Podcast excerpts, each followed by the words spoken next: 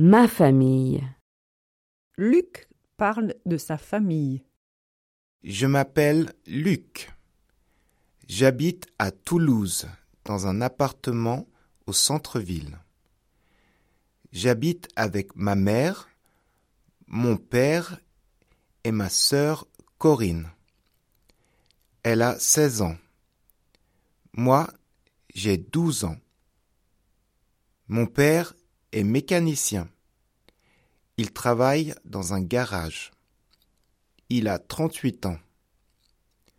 Ma mère est secrétaire. Elle travaille à la mairie.